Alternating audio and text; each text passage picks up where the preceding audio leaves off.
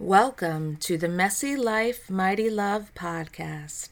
I am Abby, your host, storyteller, fellow Messy Life journeyer, and friend. You are listening to episode 36 Messy Advent Joy. As I was preparing for this episode, I was really humbled and a bit shocked to realize I didn't know what each week of Advent means. My background is not liturgical or going by the calendar, the traditional Christian calendar, but still, it's Advent. So, as I found there are different orders for Advent, I decided I would pick the one which made the most sense to me, which brings us to joy this week. We'll look at the beauty of this emotion, especially when we think of Jesus coming into the world as a baby. Hope you listen in. It was the customary ritual of the Jewish priestly order. One priest would be chosen to enter the temple and burn incense to the Lord. It was Zachariah's turn. He was a man righteous and blameless before the Lord, he and his wife Elizabeth. Yet they had not the joy of a child, and they were in their old age, beyond the time of such possibility of conceiving and bearing a child. But God. He visited Zachariah in the temple through one of his angels. The angel spoke of a son, declaring one would come through Elizabeth, and he would be named John. The passage further reads, And you will have joy and gladness, and many will rejoice at his birth. For he will be great before the Lord, and he must not drink wine or strong drink, and he will be filled with the Holy Spirit, even from his mother's womb and he will turn many of the children of Israel to the Lord their God. And he will go before him in the spirit and power of Elijah, to turn the hearts of the fathers to the children, and the disobedient to the wisdom of the just, to make ready for the Lord a people prepared. After 500 years of silence, God speaks to a faithful priest, Zechariah, and does the miraculous in the form of a son and he will bring joy and gladness, the kind of pure joy and gladness, as it would be based on the return of many to the Lord. It wasn't the joy that he would be successful in the world's eyes, a premier athlete, or highly esteemed Pharisee or religious leader in the traditional sense, or wealthy with many servants. No, the joy would be in what 500 years of silence had wrought a desperate longing among the faithful for the Spirit of God amidst the people of Israel preparing the way for the Messiah, who would fulfill all the prophecies and redeem not only Israel, but the whole world. That would be John, their son's mission. And I am reminded of what ought to be my pure joy, not the success of my children or even my marriage or my own success as a writer, even my triumph over the devastation of mental illness. These are all causes for a good and right joy, but they are not my ultimate pure joy. This joy is that God is on the throne, bringing about His Holy Spirit in a way that this other conception, that of John the Baptist, symbolizes. Even John's birth falls short because he was the way preparer for the purest and most beautiful source of joy, that of Jesus coming. And as we cast our eyes towards that joy, even here, the joy of the Messiah's life, death, and resurrection can fall short if we only see his work as around 33 years of life and mission, perfect and complete, yet not fully revealed in those days he lived. No, our deepest joy must be in the living, reigning work of God, bringing all things to completion and glorifying him for that because he lived and died and was resurrected, we will, one glorious day, see all things made new forever.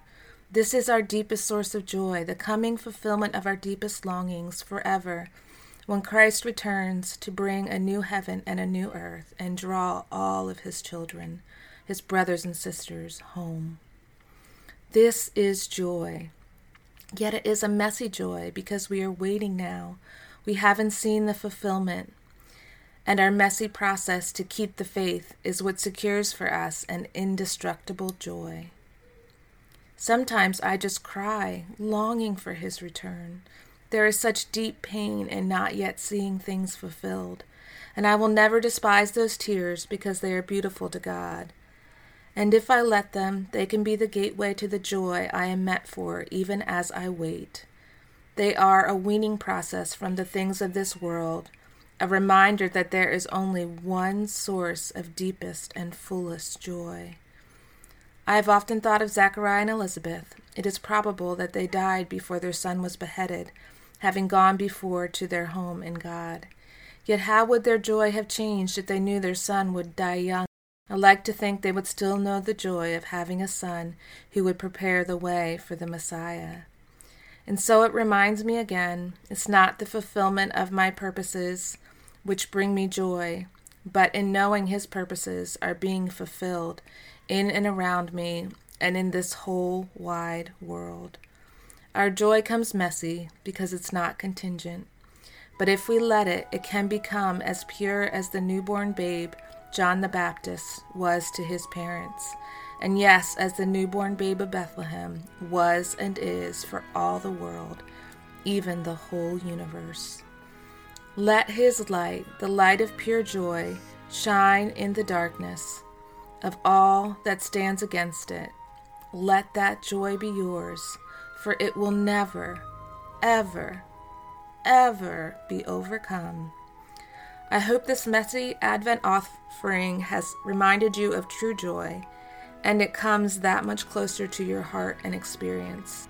I pray that you would consider these few minutes time well spent. For more from me, my journey with mental illness, and many other things about which I have written, visit my website, abigailalleman.com. That's Abigail, A B I G A I L Alleman, A L L E M A N dot com. There are a couple of free ebooks you may find helpful for your journey. You can also find me on Instagram at abigail.alleman. I will leave you with the tried and true words of a Christmas carol I have known by heart since I was little. Yes, joy to the world.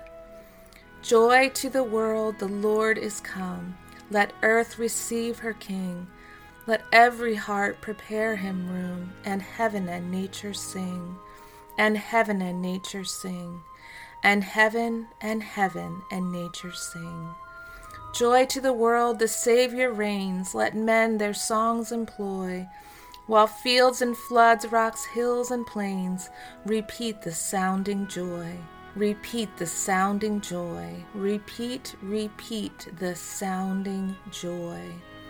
No more let sins and sorrows grow, nor thorns infest the ground. He comes to make his blessings flow, far as the curse is found, far as the curse is found, far as, far as the curse is found. He rules the world with truth and grace, and makes the nations prove the glories of his righteousness and wonders of his love, and wonders of his love, and wonders, wonders of his love. May his joy find you in the most special and pure of ways this Advent. I would love to meet you here next time for my last episode in this podcast series on Advent with the theme of love.